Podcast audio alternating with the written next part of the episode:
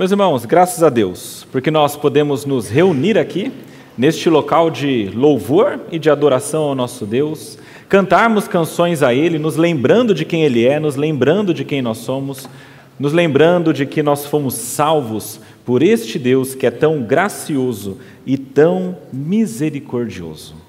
E uma das grandes bênçãos que nós temos quando nós vamos à igreja é o momento em que nós podemos ler a palavra, compreender o que ela diz, tentar recebê-la de maneira que ela faça sentido para nós e então aplicarmos em nossas vidas. É isso que nós faremos agora. Nós iremos olhar para a palavra de Deus e tentar compreender aquilo que Deus quer nos ensinar. E hoje, meus irmãos, é o início de uma nova série que eu gostaria de começar com vocês. Hoje eu gostaria de começar a série que fala acerca do testemunho verdadeiro. Como que nós podemos ser verdadeiras testemunhas de Jesus Cristo? Qual é a maneira que Deus nos ensina? O que é que Ele nos dá de instrução para isso? E para falarmos sobre isso, meus irmãos, eu escolhi um, uma carta de Paulo que é uma das mais singulares e mais diferentes que existem. E é a carta de 2 Timóteo. É a segunda carta que Paulo envia para Timóteo, e ela é uma das mais singulares e mais especiais aos meus olhos, porque é a última carta que ele escreve. É a última, são as últimas palavras que o apóstolo Paulo dirige à igreja e ao próprio Timóteo. E é por isso que essas palavras são especialmente importantes, porque aqui nós encontramos um homem que foi uma grande testemunha, um grande pregador, um grande evangelista, e neste momento ele passa a dar as suas últimas instruções. É como se fosse o seu testamento, deixando aquilo que ele entendia que era mais importante para Timóteo e para a igreja. E eu queria começar a leitura de 2 Timóteo, capítulo 1, versículos 1 até o versículo 5, que será o texto de nossa exposição nessa noite. Diz assim a palavra de Deus: Paulo, apóstolo de Cristo Jesus, pela vontade de Deus, conforme a promessa da vida que há em Cristo Jesus ao amado filho Timóteo, que a graça, a misericórdia e a paz da parte de Deus Pai e de Cristo Jesus, nosso Senhor, estejam com você. Dou graças a Deus, a quem desde os meus antepassados sirvo com consciência limpa, porque sem cessar lembro de vocês nas minhas orações, noite e dia. Lembro das suas lágrimas e estou ansioso por ver você, para que eu transborde de alegria Lembro da sua fé sem fingimento, a mesma que primeiramente habitou em sua avó Lloyd e em sua mãe Eunice, e estou certo de que habita também em você. Vamos orar, meus irmãos. Pai amado, a sua palavra foi lida. Nós queremos louvá-lo por isso. Nós queremos engrandecer ao Senhor, porque a Sua palavra, só pela simples leitura, já fala ao nosso coração e já nos instrui. E queremos rogar neste momento, Pai, que o Senhor nos ajude a compreendê-la de maneira mais profunda e dá-nos a graça de ter a força e a condição de aplicarmos aquilo que tu queres em nossa vida. Essa é a nossa oração. Gratos ao Senhor por todas as coisas, em nome de Jesus. Amém. Meus irmãos, para nós iniciarmos a leitura dessa carta que Paulo enviou para Timóteo, a primeira coisa que a gente precisa fazer é compreender o que está acontecendo aqui. Meus irmãos, como eu falei, não é uma carta comum. É uma carta singular porque é o momento final da vida de Paulo. Tanto Paulo quanto Timóteo, quanto todo o cristianismo estava sendo perseguido naquela época. É muito provável que nesse momento Paulo escrevia de uma prisão. E não é uma prisão domiciliar como aquela que ele teve no final da carta ah, de Atos dos Apóstolos. Essa prisão que Paulo aqui está nesse momento é possivelmente uma das piores que havia. Era como se, possivelmente, era como se fosse um buraco no chão, lá em Roma, ficou até conhecida essa prisão, como se fosse um buraco no chão cavado de pedra, e nesse buraco ah, havia um orifício na parte de cima por onde entrava ar e luz. Era isso que ele tinha. Era esse local que ele estava. E era desse local que ele estava escrevendo. E, esse, e essa situação de Paulo era tão terrível, tão agoniante, não somente para ele, mas para todas aquelas pessoas que estavam ah, buscando e queriam encontrar Paulo, que a igreja toda certamente estava orando e em um momento de tristeza junto com Paulo. Inclusive, quando, quando Paulo fala sobre o local que ele estava, ele diz que era um local difícil de se encontrar. Alguém foi procurá-lo e demorou para conseguir encontrá-lo e chegar até onde ele estava porque não era um local comum, já era uma, uma prisão escolhida e, e uma prisão que era como que um prenúncio da execução de Paulo. Meus irmãos, Paulo certamente morreria. E ele sabia disso.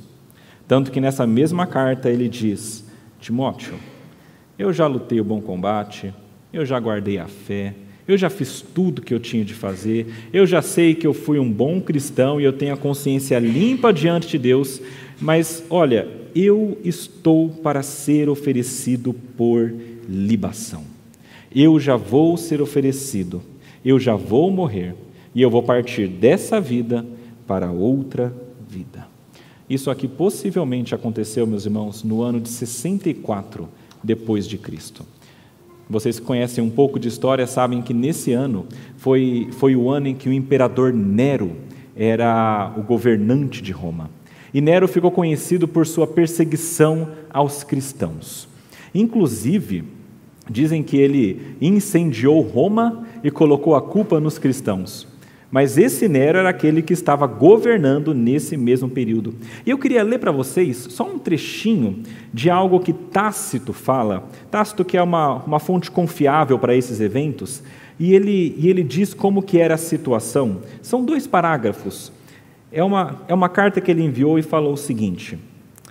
Quando, quando falaram que Nero havia culpado os cristãos, mas ele que tinha colocado fogo em Roma, ele diz: Para abafar o rumor, Nero pôs como culpados que puniu com a crueldade mais refinada um grupo de homens detestados, veja os cristãos, detestados por seus maus hábitos, que a Peble conhecia como cristãos. Cristo, de quem eles receberam seu nome, foram, fora executado por sentença do procurador Pôncio Pilatos, quando Tibério era imperador, e a sua religião perniciosa foi controlada por algum tempo, só para irromper com nova força, não só na Judéia, terra de origem da praga, mas também na própria Roma, para onde todas as coisas mais horríveis e vergonhosas do mundo convergem e onde encontram um lar. Primeiro, os que confessaram foram presos por Nero.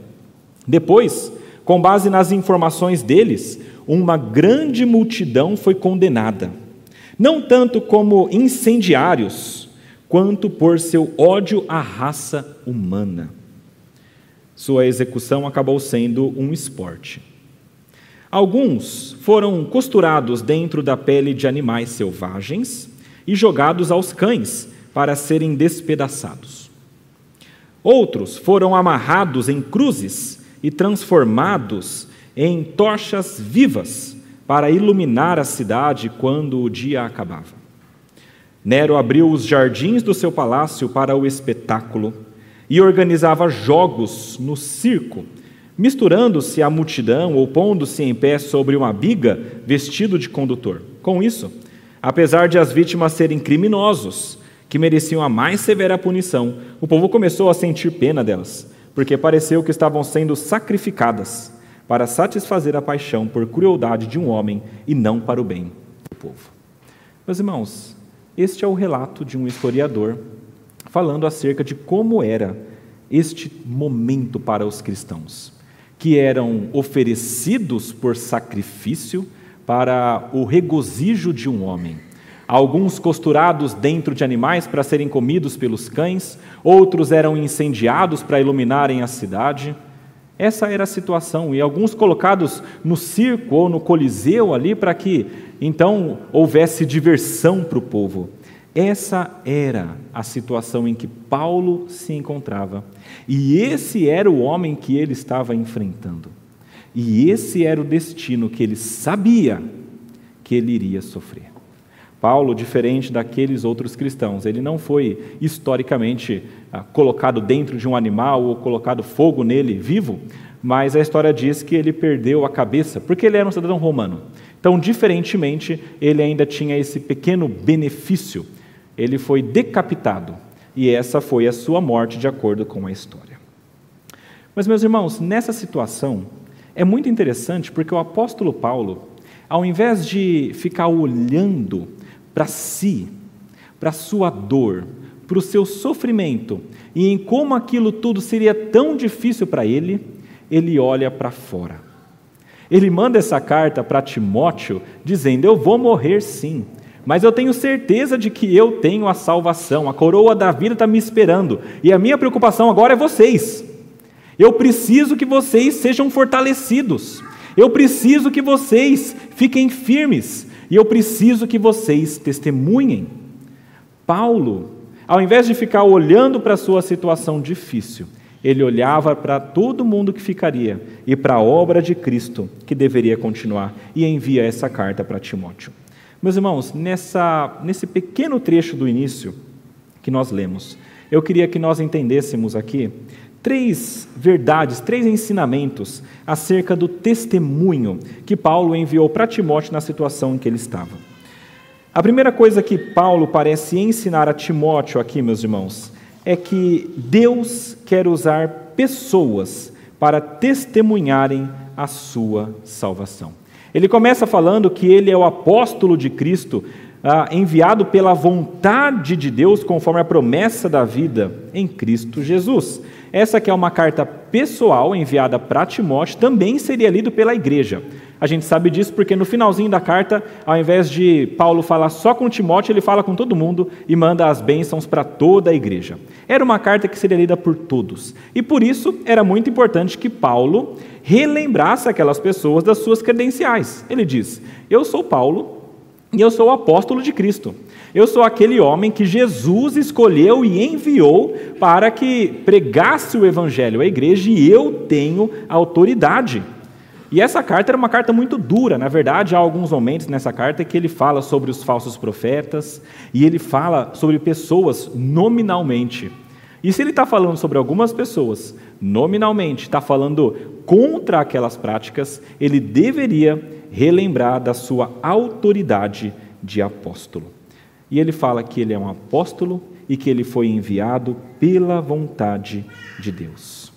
Eu acho interessante ele escrever isso aqui. Apóstolo de Jesus pela vontade de Deus. Há várias maneiras que Paulo podia ter falado isso, mas quando ele traz a ideia da vontade de Deus, me parece que ele está tentando trazer para Timóteo, naquele momento, algum alento. Eu fico imaginando Timóteo. Timóteo era o pupilo de Paulo. Ele seguia Paulo por onde Paulo fosse, até o momento em que Paulo falou para ele ficar em Éfeso. Mas Timóteo era, era, era um grande discípulo. Ele tinha, tinha Paulo como seu próprio pai espiritual. E então, naquele momento, eu fico imaginando a mente de Timóteo pensando: o meu tutor, o meu pai espiritual vai morrer. Deus está permitindo isso acontecer? O que está acontecendo? E então aqui me parece que Paulo está lembrando Timóteo do seguinte: Timóteo, o que está acontecendo aqui é da vontade de Deus. Foi Deus que lá no início, lá atrás, me escolheu para isso. Paulo era um perseguidor da igreja. Paulo era aquela pessoa que estava junto aos que mataram Estevão. E ele pediu permissão para ir perseguir os cristãos. Foi nesse momento, lá em Atos 9, que Deus, pela sua graça, converte Paulo. A palavra diz que Jesus aparece para Paulo, Paulo cai meio desnorteado e Jesus começa a falar com Paulo, dizendo: Saulo, Saulo, por que está me perseguindo? E então, nessa, nesse momento, ele fica cego e Deus começa a trabalhar a vida de Paulo.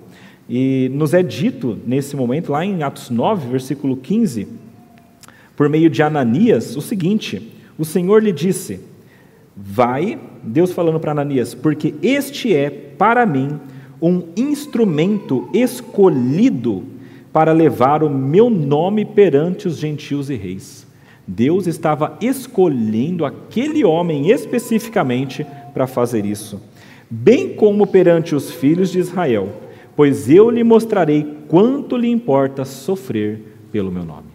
Meus irmãos, Paulo havia sido escolhido, e não para qualquer coisa, ele foi escolhido para falar aos judeus, aos gentios, aos reis e todos aqueles que poderiam ouvi-lo. É por isso que, quando a gente lê o texto de Atos, a gente vê Paulo fazendo viagens e falando para judeus, falando para gentios, e depois, no final da sua vida, indo para Roma, ele fala: Eu quero falar com os governadores. Até o ponto em que ele fala: Eu apelo a César. Eu quero falar com César, porque eu estou sendo punido por algo que eu não fiz. É nesses momentos, meus irmãos, em que ele está sendo julgado, em que ele está sendo condenado injustamente, que ele entende que Deus está usando a vida dele, no meio do sofrimento, para levar o evangelho para essas pessoas. Estes reis que de outra maneira não ouviriam do evangelho. Ele fala com vários líderes neste caminho até chegar em Roma, aonde ele gostaria de conversar com César.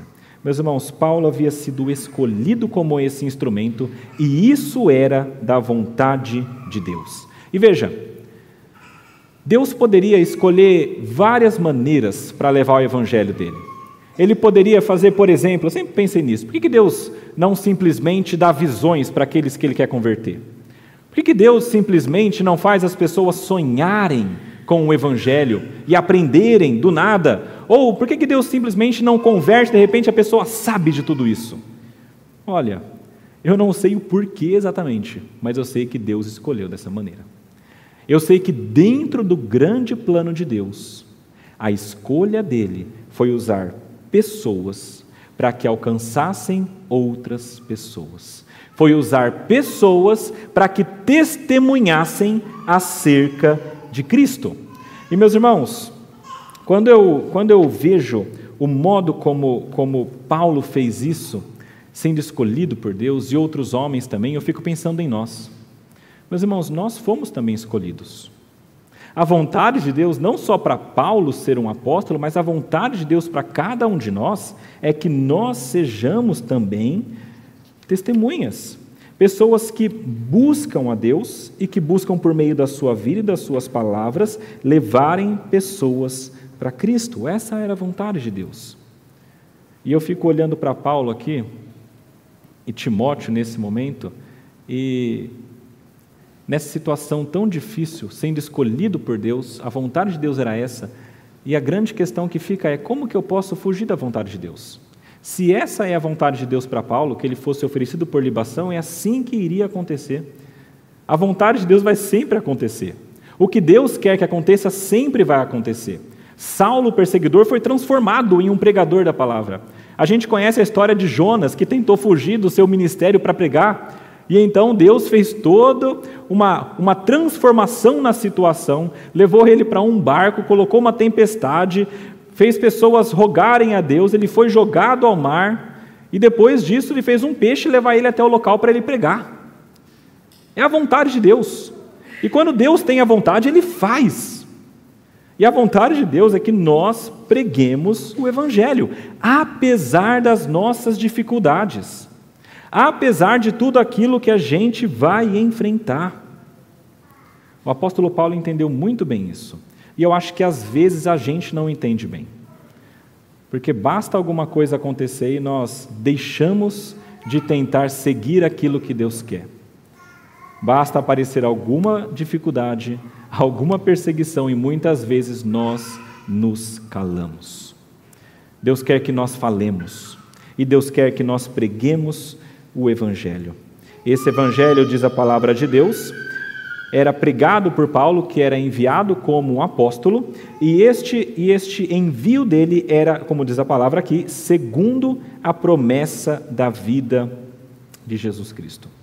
Meus irmãos, é bem interessante a gente olhar isso aqui, porque ah, quando Paulo pregava tudo isso, ele está pregando algo que, desde o início, já era prometido a todos aqueles que eram do povo judeu. É muito interessante, se vocês quiserem depois olhar em casa, ah, o modo como Paulo se defende das acusações que ele recebe, um, um dos momentos, lá em Atos 26, ele fala justamente isso. Ele se defendendo das acusações, ele fala que ele era um fariseu. E aí ele fala: Vivi conforme o partido mais rigoroso da nossa religião, e agora estou sendo julgado por causa da esperança da promessa feita por Deus aos nossos pais a qual as nossas doze tribos, servindo a Deus fervorosamente, noite e dia, almejam alcançar. É por causa dessa esperança, ó Rei, que eu sou acusado pelos judeus, porque se julga incrível entre vocês que Deus ressuscite os mortos. Paulo aqui está dizendo o seguinte: essa esperança da promessa da vida é uma coisa que não é nova, que veio só com Jesus, mas é uma coisa antiga, desde os judeus. E ele já foi ensinado sobre isso desde o início. E essa era a grande esperança dele, era isso que ele pregava, não só para os gentios, mas também para todos os judeus. E meus irmãos, chegando nesse ponto, eu começo a pensar em nós aqui, novamente. Como que nós temos feito a nossa parte de testemunhar acerca de Jesus para as pessoas? Como que nós temos ah, nos esforçado? Ah, o que é que nós temos pregado de fato? Será que nós temos pregado aquilo que a palavra diz com relação à salvação? Será que nós temos chegado às pessoas e dito para elas aquilo que Deus de fato fez? É isso que Deus espera de nós. E eu sei, meus irmãos, não é fácil fazer isso. Não é simples. Você ir para alguma pessoa que você às vezes conhece pouco e começar a falar de Cristo. Isso não é fácil. E por não ser fácil, que eu acho que Paulo então ah, começou a falar algo no versículo 3, no versículo 2, perdão. Aqui, meus irmãos, é o segundo ponto de nosso texto. Ah, Paulo, depois de fazer a sua introdução inicial, ele fala o seguinte: que a graça, a misericórdia e a paz da parte de Deus Pai e de Cristo Jesus, nosso Senhor, estejam com você. Ele fala isso, meus irmãos, e eu entendo que é para demonstrar para nós que Deus capacita essas pessoas escolhidas para testemunhar diretamente. É Deus que nos capacita para testemunhar. Deus escolhe pessoas para testemunharem e Deus capacita as pessoas. Lembra, meus irmãos, que ele está enviando essa carta para Timóteo. E Timóteo entendia que ele deveria continuar essa missão de Paulo. Timóteo sabia que ele deveria continuar pregando o Evangelho, e ele estava vendo agora o seu, o seu mestre sendo morto, e talvez passando na cabeça dele: será que eu vou também? Será que eu serei o próximo a morrer por conta do Evangelho? E então Paulo, tentando animá-lo da melhor maneira que ele pôde, ele enviou para ele essa pequena bênção, dizendo: graça, misericórdia e paz da parte de Deus. Meus irmãos, quando Paulo diz que a graça deveria estar com Timóteo, ele está se lembrando aqui do favor de Deus. Graça é isso, é o favor de Deus. É quando Deus nos dá alguma coisa ah, e nós não fizemos nada para merecer isso, e Ele nos concede. Inclusive a palavra grega para graça, ela tem o mesmo, a mesma raiz da que é usada para falar sobre gratidão. É a mesma que Paulo usa depois para falar que dá graças a Deus. É algo que é gratuito e dado. E isso aqui, meus irmãos, quando Paulo fala a Timóteo, ele está lembrando a Timóteo que Timóteo já recebeu algumas coisas. Em primeiro lugar, Timóteo já recebeu a salvação. Quando a gente fala sobre graça, a gente sempre lembra de salvação. A gente lembra do que Paulo falou lá em Efésios, no, no capítulo 2. Muito, muitos de vocês conhecem bem essa passagem, mas ele fala: pela graça vocês são salvos, mediante a fé. Isso é uma coisa que vocês ganharam, que vocês receberam. Timóteo já tinha recebido isso, por isso ele podia pregar o evangelho. Mas não somente isso. Aqui, meus irmãos, eu penso que Paulo está dizendo a Timóteo o seguinte: Timóteo, o que você precisar para pregar o Evangelho, Deus vai te dar. O que é que for necessário, Deus vai te conceder. Qualquer coisa que for necessária na sua busca por pregar o Evangelho será dado a você. E, meus irmãos, a cada um de nós também. Eu sinto que às vezes nós temos algum temor de testemunhar, porque nós pensamos que nós não conseguimos fazer isso muito bem.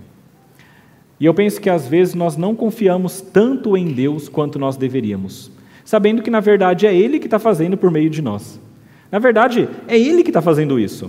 Paulo fala isso, Paulo fala que ele é o menor dos apóstolos, o principal dos pecadores, e aí ele fala, mas eu prego a palavra. Não, peraí, não eu, mas a graça de Deus em mim. É a graça de Deus. Quando você prega o evangelho, não é você, é a graça de Deus em você. E ele continua falando, misericórdia também. Misericórdia também está ligado à salvação, meus irmãos, nós sabemos disso. Inclusive, lá em Romanos é interessante o modo como Paulo fala sobre isso aos judeus e aos gentios, dizendo que Deus deu misericórdia aos gentios e misericórdia também aos judeus, trazendo a salvação. Mas misericórdia tem uma ênfase um pouco diferente.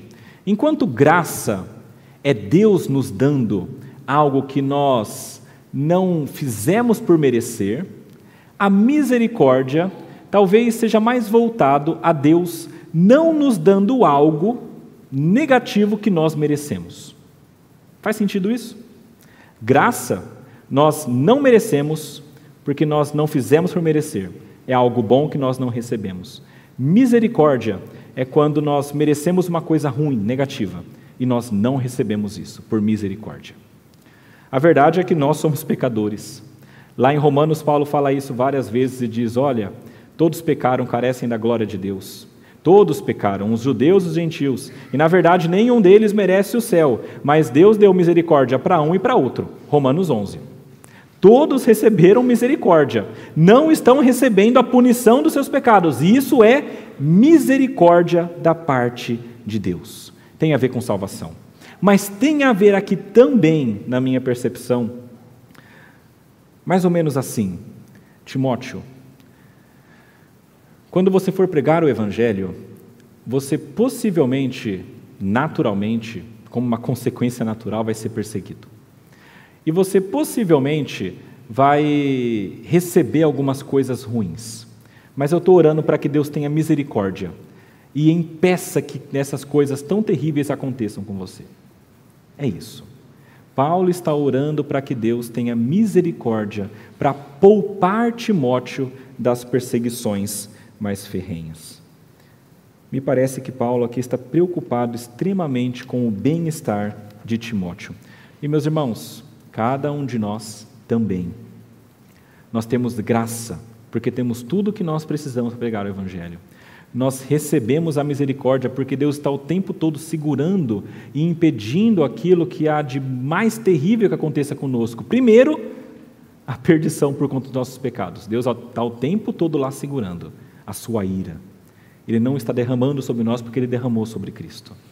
E além disso, ele está o tempo todo nos cercando e nos protegendo e nos guiando. Isso é misericórdia da parte de Deus.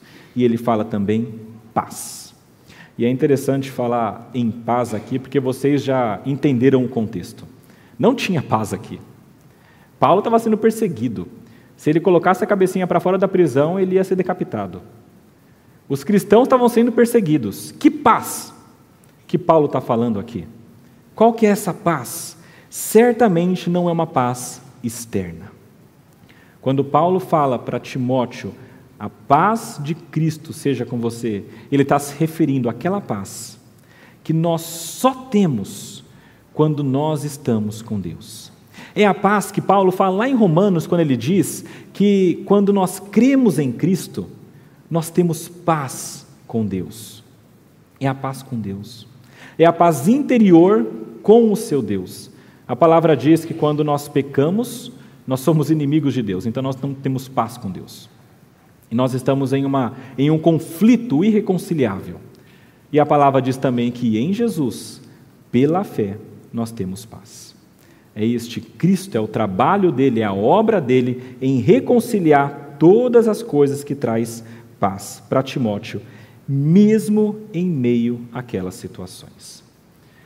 Então, aqui, uma palavra para você que está passando por alguma situação difícil na sua vida, especialmente se for ligada ao Evangelho. E você começa a pensar que a sua vida é só conflito e você não consegue ver paz. A grande dica para você é o seguinte: para de olhar para fora. Para de olhar para a situação e começa a olhar para Deus. É o seu relacionamento com Deus que traz paz, não é a situação externa. A gente pode estar na maior guerra do universo, mas se nós estivermos bem com Deus, nós temos paz. E da mesma maneira, nós podemos estar numa situação extremamente confortável, mas se nós estivermos mal com Deus, o nosso coração está em conflito. E nós estamos em guerra com Deus, conosco mesmo. E nossos sentimentos se misturam e a tristeza toma conta de nós. Meus irmãos, graça, misericórdia e paz é aquilo que Deus oferece para Timóteo e aquilo que Deus oferece para nós. Tudo isso aqui da parte de Deus. Lembrem-se disso. Paulo fala claramente: isso tudo vem da parte de Cristo, da parte de Deus. Se você quer ser uma boa testemunha, lembre-se, você pode ter graça, misericórdia e paz, se você estiver ligado a Cristo. Se você não estiver ligado a Cristo, eu sinto muito, mas você não vai conseguir pregar o Evangelho, você não vai conseguir testemunhar, e nesse processo todo você vai sofrer muito. A gente precisa de Deus e Ele nos capacita. Meus irmãos, o texto para nós até agora nos mostrou que Deus utiliza pessoas para testemunhar, nos mostrou que Deus capacita essas pessoas e, por fim, eu creio que o apóstolo Paulo nos mostra aqui que o testemunho, aqui eu acho algo sensacional de Paulo, o testemunho começa na família. E na verdade, esse é o título do, do nosso sermão de hoje: é Testemunho primeiro em casa. Meus irmãos, o testemunho que nós damos às outras pessoas começa dentro de casa. Versículo 3 até o versículo 5. Acompanhem comigo o que diz o apóstolo Paulo. Dou graças a Deus, a quem desde os meus antepassados sirvo com consciência limpa, porque sem cessar lembro de você nas minhas orações, noite e dia. Lembro das suas lágrimas e estou ansioso por ver você, para que eu transborde de alegria. Lembro da sua fé sem fingimento, a mesma que, primeiramente, habitou na sua avó, Lloyd, e em sua mãe, Eunice, e estou certo de que habita também em você. Depois de fazer a declaração, de se anunciar para Timóteo, ele fala sobre essas pessoas do passado de Timóteo. Ele fala da mãe, fala da avó e fala dele mesmo, dos seus antepassados. Meus irmãos, a grande verdade, biblicamente falando, é que Deus trabalha por famílias. Nós lemos um texto aqui na liturgia que é Deuteronômio 6. Nós lemos aí do versículo 4 até o versículo 9, aonde Israel é chamado a viver de acordo com a lei de Deus, mas não somente isso, mas também falar dessa lei, mas também pendurar essa lei aonde ele pudesse ver, mas também e principalmente inculcar essa lei na cabeça dos seus filhos. Desde lá de trás, no povo de Israel, Deus trabalha por famílias. Provérbios 22, versículo 6 fala: Ensine a criança no caminho que deve andar, e ainda quando for velho, não se desviará dele. A palavra nos chama a ensinar a criança. E isso porque Deus trabalha por famílias. A promessa feita ao povo de Israel era para a família também. Para Abraão, Isaac e Jacó, a promessa é: olha, Abraão, eu vou abençoar a sua família e por meio da sua família outras famílias serão também abençoadas. Vou fazer de você uma grande nação. E todas as famílias da terra vão ser abençoadas por meio da sua família. A família tem um papel central na palavra de Deus, desde o Antigo Testamento, passando pelo Novo Testamento. É por isso que Paulo fala dos seus antepassados. Ele diz: Eu, desde os meus antepassados, eu sirvo a Deus. E a palavra servir aqui é adora, ele adora a Deus desde os seus antepassados. Desde antes de ele conhecer a Cristo pelo nome de Jesus.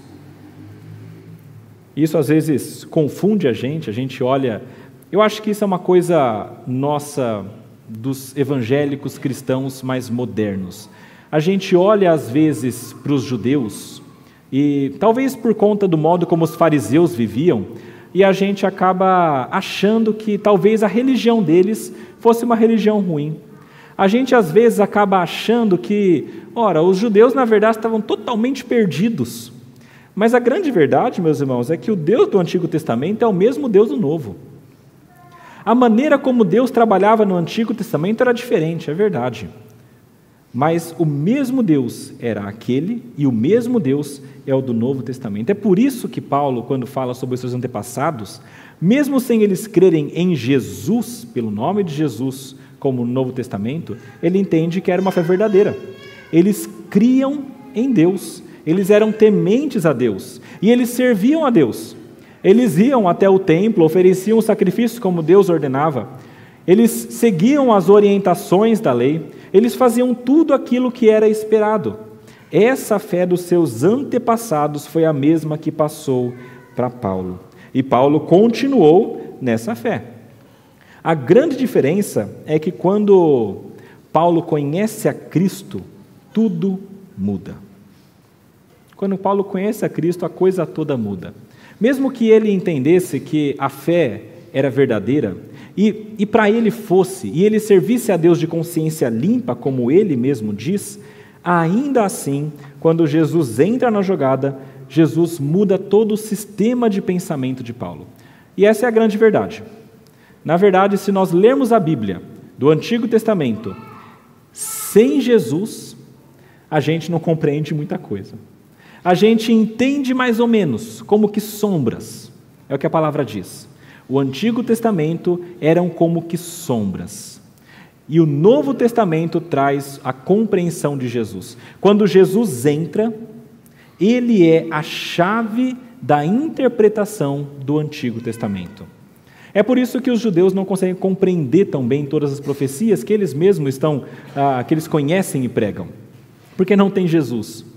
Quando nós pegamos Isaías 9, por exemplo, Isaías 53, e a gente não entende que Jesus está ali, a coisa não faz sentido. E assim é para o judeu. Mas quando nós entendemos que Jesus é a pessoa que cumpre perfeitamente o Antigo Testamento, então tudo faz sentido. Parece que aconteceu assim com Paulo. Paulo, até aquele momento na sua viagem para Damasco, quando ele perseguia ainda os cristãos, ele tinha uma visão judaica uma visão sem Cristo da palavra de Deus. E então ele perseguia os cristãos. Mas quando Jesus o derruba, mostra para ele quem ele é e diz para ele que ele é Deus, então tudo faz sentido. Paulo passa três dias cego. E eu imagino a cabeça dele rodando. E eu, e eu fico pensando em Paulo. Paulo foi um, uma pessoa que era extremamente inteligente. As coisas que ele escreve, o modo como ele escreve, e as cartas, as várias que ele envia, a sua visão além, conseguindo compreender aquilo que ele deveria fazer ou não deveria fazer, ele era muito inteligente. E eu fico imaginando um homem com essa capacidade intelectual cego. O que, que não se passou na mente dele? Como que a mente dele deve ter rodado infinitamente até compreender é Jesus. E aí ele entende.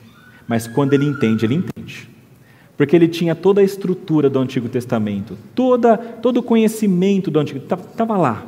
Só faltava a chave da interpretação, que era Jesus, para abrir o conhecimento dele. E quando isso aconteceu, ele se tornou o maior dos pregadores. Diz a palavra que ele já iniciou o seu ministério logo de cara, e ele já começou a pregar a palavra. Isso porque, meus irmãos, Jesus muda todo o entendimento nosso todo o entendimento dos judeus quando eles compreendem Jesus, e também aconteceu isso com Paulo. E possivelmente aconteceu também com a mãe e a avó de Timóteo. A palavra aqui, Paulo diz que elas tinham uma fé verdadeira. E aqui a palavra verdadeira, que é, é, é sem fingimento, essa palavra é não hipócrita. Era uma fé, era uma fé que era o que era. Era a mesma fé que, eles, que elas tinham em casa, era a mesma fé que elas tinham na rua, era uma fé que elas não estavam fingindo, nem para Deus e nem para os outros. Elas criam verdadeiramente em Deus. E essas mulheres possivelmente também não conheciam a Jesus até que Paulo as encontrou. A palavra diz lá em Atos que Paulo foi até a cidade deles e pregou o evangelho. E depois Paulo continuou a viagem e voltou. Na segunda viagem missionária de Paulo, Paulo passa lá de novo. E nessa cidade que ele passou anteriormente, agora diz que havia um jovem chamado Timóteo. Esse Timóteo era um jovem convertido. Possivelmente Timóteo foi convertido pela palavra de Paulo. E possivelmente também Eunice e Aloide foram convertidas pela palavra de Paulo. Mesmo porque Timóteo era filho de Eunice com um homem que era grego. Timóteo mesmo, ele, ele tinha talvez um lar dividido. Por um lado era uma mulher judia, que talvez ensinasse a palavra, também ensinava a palavra para ele, e do outro lado tinha um homem que era um grego, talvez um pagão. Mas ainda assim, Timóteo foi ensinado por sua mãe no caminho que ele deveria andar. Era filho de uma mulher judia, mas de um pai grego. E ainda assim, ele foi ensinado corretamente no caminho que ele deveria andar. Vai para frente um pouquinho, lá em 2 Timóteo, no capítulo 3, e veja que interessante como que Paulo fala sobre, sobre a vida de Timóteo, vida cristã. Capítulo 3, versículos 14 e 15, dizem que Timóteo conhecia a palavra de Deus desde pequeno. Fala assim: quanto a você, permaneça naquilo que aprendeu e em que acredita firmemente, sabendo de quem você o aprendeu. Então, lembrando aqui, da sua mãe, da sua avó e também de Paulo, que veio trazer o Evangelho de Jesus. E que desde a infância você conhece as Sagradas Letras, que podem torná-lo sábio para a salvação pela fé em Cristo Jesus. Meus irmãos, quando eu vejo isso aqui, quando eu vejo Paulo falando sobre a mãe, a avó de Timóteo, quando eu vejo Timóteo que aprendeu desde criança, isso me faz pensar que necessariamente nós precisamos ressaltar a importância do ministério dos pais. Meus irmãos, quando a gente vê isso, a gente percebe como que, como que Deus trabalha por famílias. A gente percebe como que os pais têm um papel extremamente importante na formação do caráter e da religião dos filhos, da compreensão dos filhos com relação à fé. São os pais que têm esse, esse trabalho, primeiramente, primordialmente. E hoje aqui, é claro, é, é dia das mães, né? E a gente tem que parar um momento, né? Um propício para falar sobre isso. Meus irmãos, como, como as mulheres, as mães têm um papel fundamental na criação dos filhos. É tão fundamental que, se vocês depois lerem lá em 1 Timóteo, eu acho interessante porque Paulo, falando sobre a missão do homem e da mulher, ele chega a um ponto que ele fala assim: a mulher será preservada através da sua missão de mãe. Meus irmãos, Paulo tinha a compreensão de que havia uma missão e era extremamente importante, e era a missão de mãe entregue para, para aquelas mulheres, e que elas poderiam e deveriam exercer isso com todo o cuidado e todo o zelo. E quando eu penso em mães, eu sempre começo a pensar e lembrar de várias histórias. Quantas histórias que nós não conhecemos ah, de, das mães que instruíram um filho e esse filho permaneceu na igreja? Ou, ou das mães que se converteram mais tarde começaram a orar pelo filho e falar para o filho e continuaram orando por décadas até a hora em que Deus finalmente decidiu trazer essa pessoa até o Evangelho? Quantas mães nós não conhecemos que, que, que fazem de tudo e oram diariamente pelos seus filhos. Meus irmãos, eu acho que a gente não tem a noção do empenho que essas mulheres têm, da oração que elas fazem pelos seus filhos, do tempo despendido nisso, da preocupação dia e noite pelos seus filhos. E é isso que deve acontecer. E isso deve acontecer não somente porque as mães geralmente têm isso, né? Para que o filho não, não sofra, não, é, não saia na rua de noite, não aconteça uma coisa ruim. Mas, mas isso tem que ser voltado especificamente para o ensino da palavra. A preocupação principal da mãe deve ser: meu filho está conhecendo a Deus, meu filho está conhecendo a Cristo, porque tudo isso que eu estou vendo aqui passa, mas a vida eterna continua. A função e a missão principal de toda mãe é que os filhos cheguem ao conhecimento de Cristo. E é claro, aqui eu falo das mães, mas eu não posso me furtar de falar dos pais. Meus irmãos, os pais estão dentro deste plano também. É verdade que quando a gente pensa, talvez na nossa sociedade seja assim, nós vemos as mães muitas vezes cuidando dos filhos. Ok, é assim que nós funcionamos hoje, parece, mas biblicamente os pais têm uma função extremamente importante. A palavra diz que é o homem que deve liderar o seu lar. É o homem que deve ser o pastor do seu lar. O homem é que deve ensinar o seu lar. Isso é função do homem. E muitas vezes os homens se furtam disso. Nós nos furtamos disso. Nós deixamos para outra pessoa fazer, para a igreja fazer, para a mulher fazer, quando Deus espera que você faça. Meus irmãos, o testemunho principal dentro de casa do homem deve ser dado ao seu filho, à sua esposa. E nós precisamos nos, empenhar para isso. A gente deve ser o cabeça do lar, a gente deve ser o exemplo do lar. E quando, meus irmãos, isso não acontece, a gente olha e fala: ah, não, uh, quando eu olho para as pessoas, não é assim que acontece, então está errado. Não é a Bíblia que está errada, é o seu padrão que está errado. A Bíblia está dizendo o correto. Qual que é o correto? O homem é a cabeça do lar, ele ensina a sua família, ele é o exemplo da sua família e ele guia a sua família. Quando isso não acontece, as coisas dão errado. Salmo 128 fala isso. Diz o seguinte: Bem-aventurado o homem que teme ao Senhor. E aí diz: A mulher dele vai ser uma mulher abençoada, os filhos dele serão filhos abençoados. Mas o inverso também é verdadeiro. Não é bem abençoado, não é bem-aventurado aquele homem que não teme ao Senhor. E a sua mulher sofre e os seus filhos sofrem.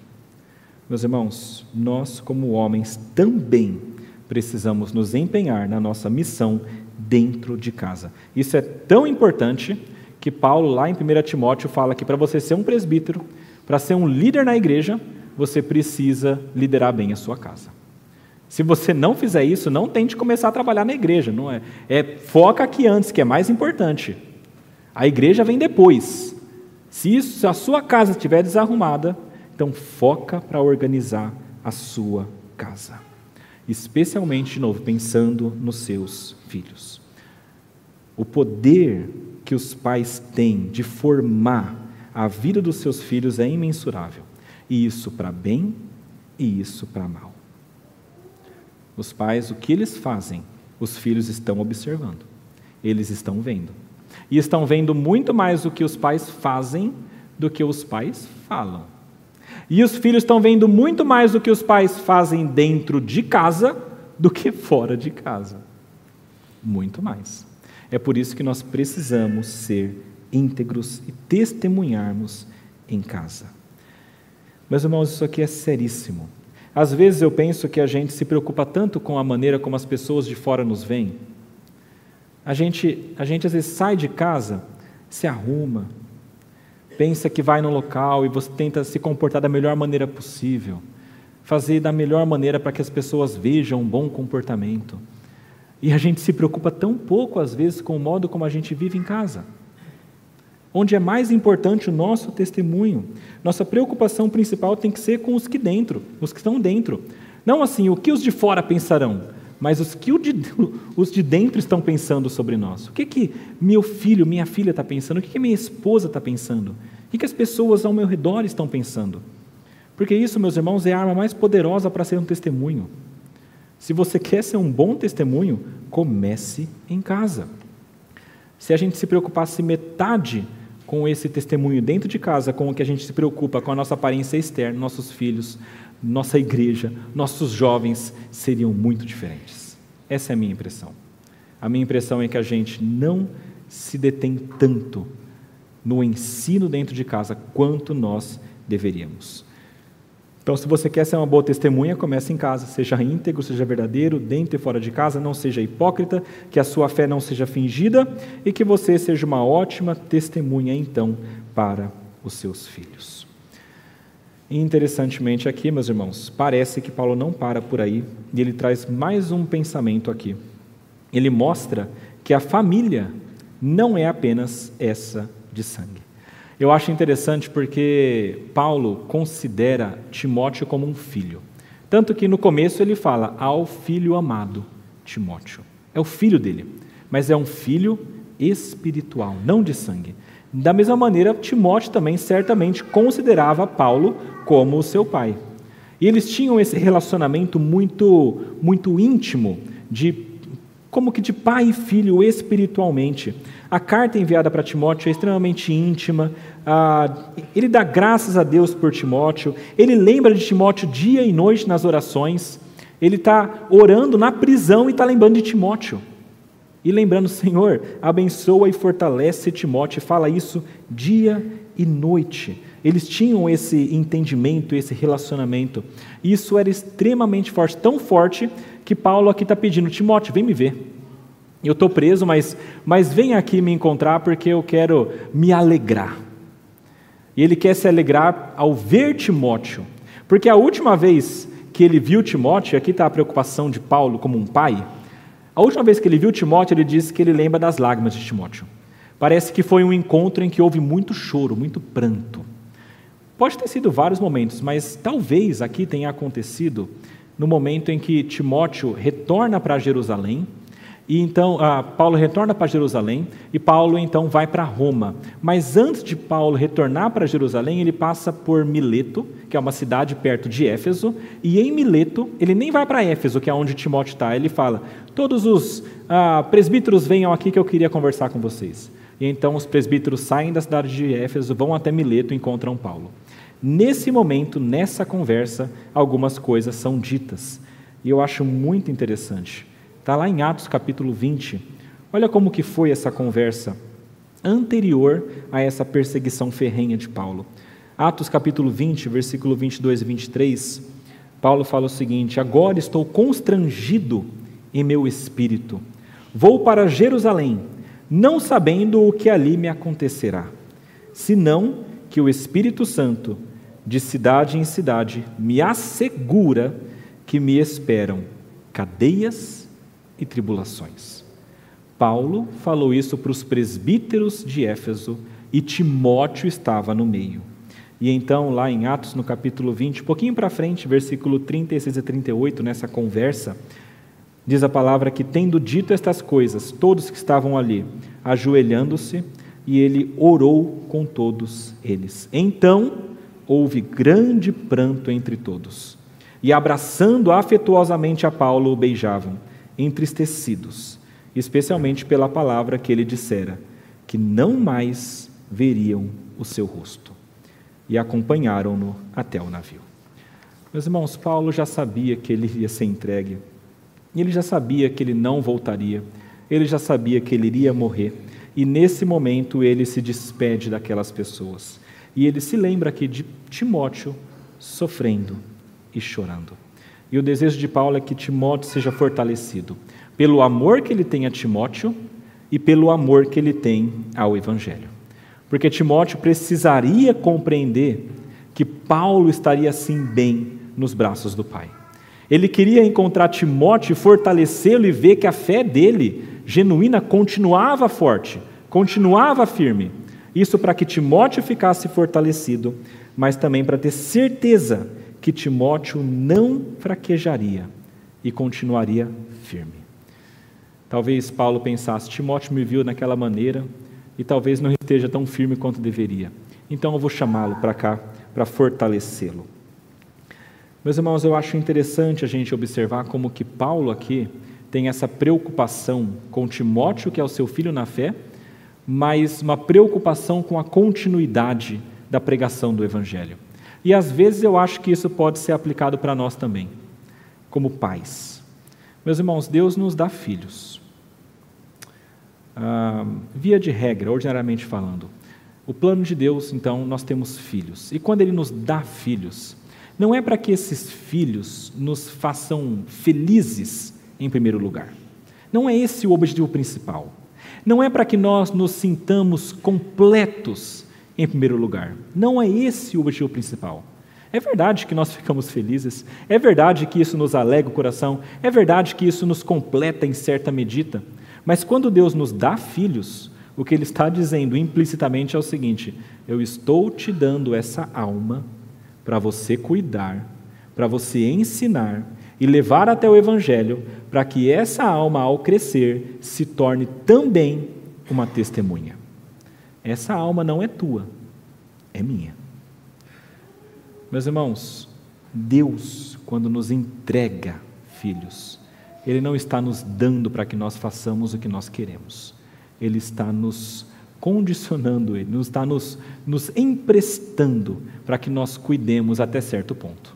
E aí depois eles deverão caminhar com as próprias pernas e deverão então pregar também o Evangelho com a sua vida. Mas nossa missão de pai e de mãe é que nós os ensinemos no Evangelho. E é isso que nós temos de fazer. É isso que Paulo fazia. E isso pensando não só nos filhos, mas também na continuidade da igreja. Eu queria terminar esse, esse sermão, meus irmãos, com algumas aplicações rápidas. A gente já falou bastante, mas algumas aplicações. Primeira, cumpra a sua missão de testemunhar o Evangelho. Deus te deu essa missão. É Ele que está te falando, vai e pregue. Cristo falou isso, ide pregar o Evangelho. Nós precisamos testemunhar. E Ele espera isso de todos que são crentes. Segundo lugar, busque em Deus a força e a capacitação que você precisa. Ele te concede o que você precisa de dar graça. Ele te dá misericórdia. Ele te dá paz. Ele te dá tudo o que é necessário para que você testemunhe e pregue o Evangelho. Você não pode falar que você não tem o que precisa, você tem. Timóteo, por exemplo, era um rapaz tímido. Ele não tinha, não tinha nada que fosse muito ah, extraordinário sobre ele. Mas Paulo escolheu ele e ajudou ele, e Deus deu a capacitação e ele foi um ótimo pastor. Porque é isso que Deus faz. Nós temos tudo o que nós precisamos. Porque é Deus quem nos dá. Em terceiro lugar, testemunhe começando em casa. E aqui é o ponto que eu queria enfatizar para nós de novo. Seja fiel na sua casa. Seja fiel fora de casa. Tenha um padrão de conduta igual, dentro e fora, para que seu filho compreenda que o evangelho não é fingido, é verdadeiro. Se você não fizer assim, a primeira coisa que vai pensar é: isso é mentira, isso é balela. O evangelho verdadeiro muda integralmente e você precisa mostrar isso para o seu filho também. Evangelize o seu filho. Não é só trazer a igreja, é importante também, mas você precisa evangelizá-lo mostrar para ele a verdade, mostrar Jesus para ele e trazer para a igreja também. Uma das coisas mais bonitas que tem é quando os pais trazem os filhos à igreja. Estou vendo aqui as mães com as crianças, é uma coisa linda. É assim que tem que ser. É neste local que elas vão aprender a crescer e aprender sobre o Evangelho. É assim que deve ser. E temos de fazer isso por amor a elas. Por amor a elas e por amor ao Evangelho. Faça isso, meu irmão. Testemunhe de todas as maneiras que você puder, começando em casa, com uma fé genuína. Vamos orar? Senhor nosso Deus, nosso Pai, nós queremos agradecer a Ti, porque o Senhor é bom e gracioso. Queremos louvá-lo, Pai, porque o Senhor nos deu a salvação, nos concedeu, Pai, pela Sua graça também, a Tua palavra que nos mostra a verdade. Queremos agradecer por isso, pedir ao Senhor que nós possamos, pela Sua graça, pela Sua força, pregar o Evangelho, testemunhar acerca de Ti. Dá-nos a força para fazer isso, Pai, porque muitas vezes é difícil. Lembra-nos, Pai, que pessoas fizeram isso e sofreram, e fortalece-nos para que nós façamos o mesmo. Dá-nos a graça de pensarmos mais em Ti do que em nós mesmos, a pensarmos mais no próximo do que em nós mesmos e assim, certamente, o que nós faremos será para a tua honra, para a tua glória. E as pessoas ouvirão, as pessoas receberão, e certamente, pela sua força, pela sua graça, as pessoas serão convertidas por ti. Esse é o nosso desejo, Pai. Dá-nos a graça de sermos usados por ti nesse ministério. Em nome de Jesus. Amém.